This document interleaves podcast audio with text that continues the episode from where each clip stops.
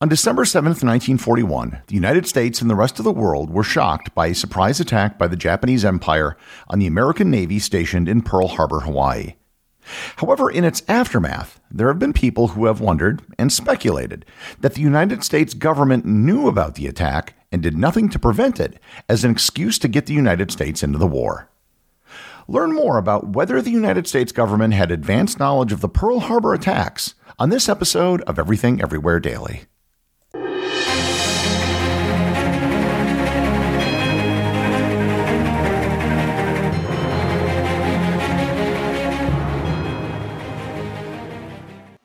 This episode is sponsored by Harry's Razors. I want to tell you a quick story. Several years ago, I was a podcast listener just like you, and I was listening to one of my favorite history podcasts. One of the ads on the show was for a company called Harry's Razors. I was extremely dissatisfied with the razors I was using at the time, so I figured I'd give these Harry's Razors a try. And it was a great decision, and I have been a customer of Harry's Razors ever since. I use Harry's razors at home, and I've taken them with me on trips around the world. Not only does Harry's razors provide a smooth shave, but they do so at a much lower price than their competitors. Which, if you've checked out the price of razor blades lately at the store, that is not something to sneeze at. Don't settle for the status quo. You can blaze your own trail with Harry's. Get started with a $13 trial set for just $3 at harrys.com slash everything. That's harrys.com slash everything for a $3 trial set. This episode is sponsored by Heaven Hill Bottled in Bond Bourbon. I recently had the chance to try Heaven Hill Bottled in Bond, and I can attest to its exceptional aromas with hints of caramel and vanilla intertwining with its oakiness, which provide a well rounded flavor profile. Taking a sip is akin to experiencing a piece of bourbon history firsthand. Heaven Hill Distillery may be America's most quintessential bourbon distillery. Established in 1935 after the end of Prohibition, the distillery was established by the Shapira family and has remained a family owned distillery to this day. In 1897, Congress passed the Bottled in Bond Act, which set forth strict rules for any bourbon labeled bottled in bond. Heaven Hill Bottled in Bond bourbon goes beyond the stringent requirements of the law by aging its bourbon for seven years, not four. The end result is a gold medal winning bourbon that truly stands out. Available nationally, look for a bottle at your local store. Heaven Hill Bottled in Bond. Heaven Hill reminds you think wisely, drink wisely.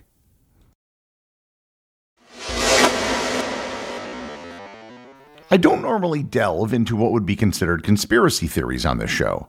Many of them are absolutely ridiculous and aren't worth the time it would take to debunk them. The problem is is that there have been conspiracies throughout history. The assassination of Julius Caesar was a conspiracy, as was the assassination of Abraham Lincoln. Anything that is a secret confined to a small group of people can be defined as a conspiracy. So, to be true to history, you have to acknowledge that sometimes conspiracies have been true. On the other hand, I am also a big believer in Hanlon's razor, which, if you can remember back to my episode on eponymous laws, states never attribute to malice that which is adequately explained by stupidity. So, the big question was if the attack on Pearl Harbor was an intelligence failure or if it was allowed to happen intentionally. To understand why some people think that it was allowed to happen intentionally, we have to go back to the American attitude towards the war before Pearl Harbor. Prior to the attack, public sentiment was strongly in favor of remaining neutral. Over 100,000 Americans were killed in the First World War, and after the war, many Americans questioned what it was for. Americans had died in a European war where European countries were fighting over European soil. Throughout the 1930s, isolationism and neutrality were official U.S. policy. When it appeared that war might break out in Europe again, the United States Congress passed the Neutrality Act of 1935, which banned the sale of arms, ammunition, and implements of war to any country that was in a conflict. With the outbreak of the Spanish Civil War, the Neutrality Act was amended in 1936 and 1937 to put even more restrictions on involvement in civil wars and prevented the United States from even transporting anyone who might be a belligerent in any conflict. When Germany invaded Poland in 1939, President Franklin Roosevelt pushed for loosening the terms so they could support France, Britain, and China. And this eventually resulted in the Lend Lease Act in 1941, which provided support for those countries. However, there was still clear support in Congress for continuing neutrality and staying out of the war. In the lead up to Pearl Harbor, the Roosevelt administration was working under the assumption that the United States was going to get sucked into the war at some point. If you remember back to my episode on the Plan Dog Memorandum, the military had put together several different war plans, known as the Rainbow Plans, based on several different scenarios. All of the plans were based around war with Japan, first and foremost, with the possibility of war with Germany second. So I don't think there's a lot of historical debate about the following facts. Franklin Roosevelt wanted to join the war effort against Germany and Japan, that he couldn't do so without the direct approval of the United States Congress, and that the United States had been planning for the eventuality of a war with Japan. So, using those facts as a starting point, one of the first arguments that's made in the theory that the United States knew about Pearl Harbor before it was going to happen is that Franklin Roosevelt provoked Japan into attacking, that the Japanese had no choice but to lash out against the United States. To be sure, the United States had put a great deal of economic pressure on Japan in the years leading up to Pearl Harbor. The United States had placed an embargo on Japan, preventing the shipment of oil, gasoline, metals, and other strategic goods. Many other Western countries followed suit, which resulted in Japan losing 90% of its imported oil and three quarters of its foreign trade. Without access to oil, Japan needed to find new sources of fuel for its navy and, quite frankly, for its entire economy, which was one of the reasons it set out to invade the Dutch East Indies and Malaya, where there were reserves of oil. One could make the case that the U.S. oil embargo, and remember, the United States was the largest oil producer in the world at that time, forced Japan's hand to seek new oil sources. Japan only had three years' worth of reserves left before they would be out of fuel. However, Japan's desire for oil had nothing to do with the United States per se. Japan could have easily just sidestepped the United States, attacked British and Dutch interests in Asia, and not given the United States a cause for war.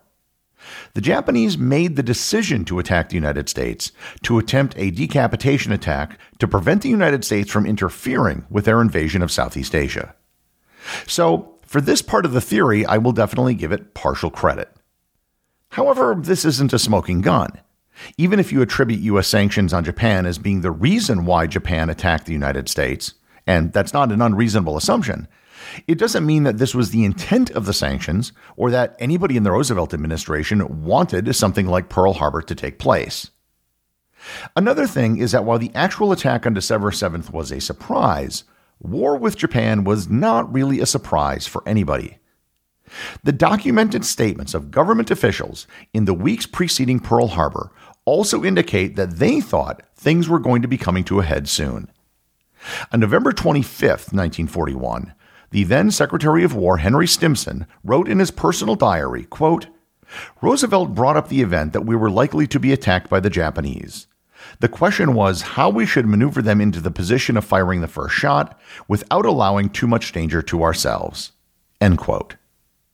Moreover, just two days later, on November 27th, Stimson informed the United States Pacific commanders that, quote, negotiations with Japan appear to be terminated to all practical purposes.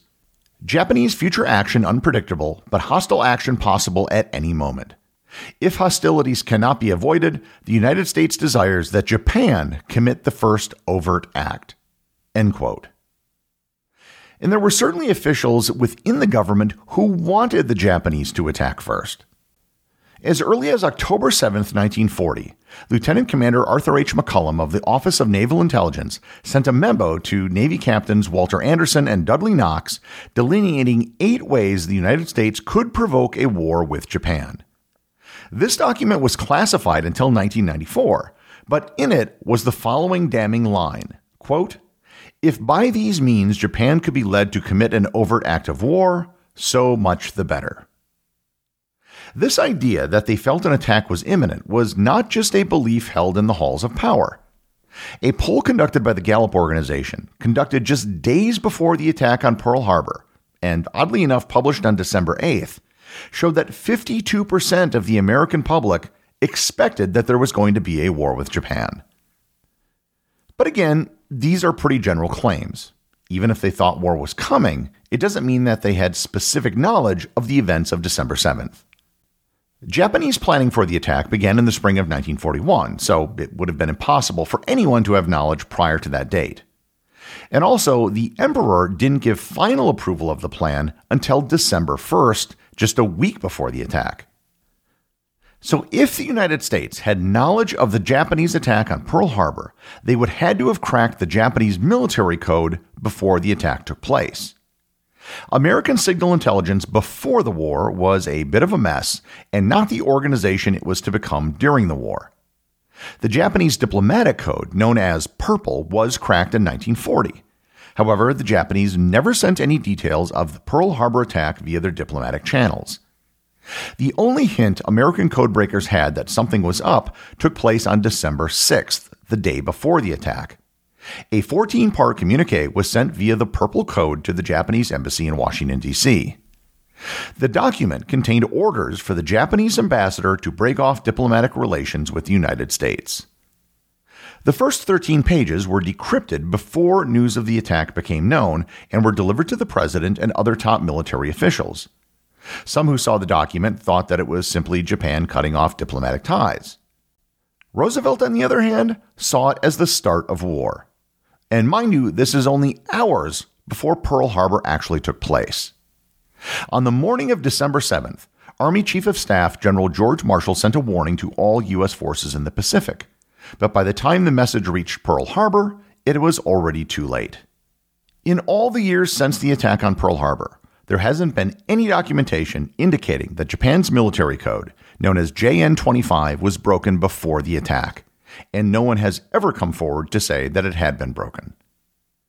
The final theory is that the Americans were aware of the fleet heading towards Hawaii because of intercepted radio signals. However, there was no radio traffic because the entire fleet and all of the airplanes were under radio silence.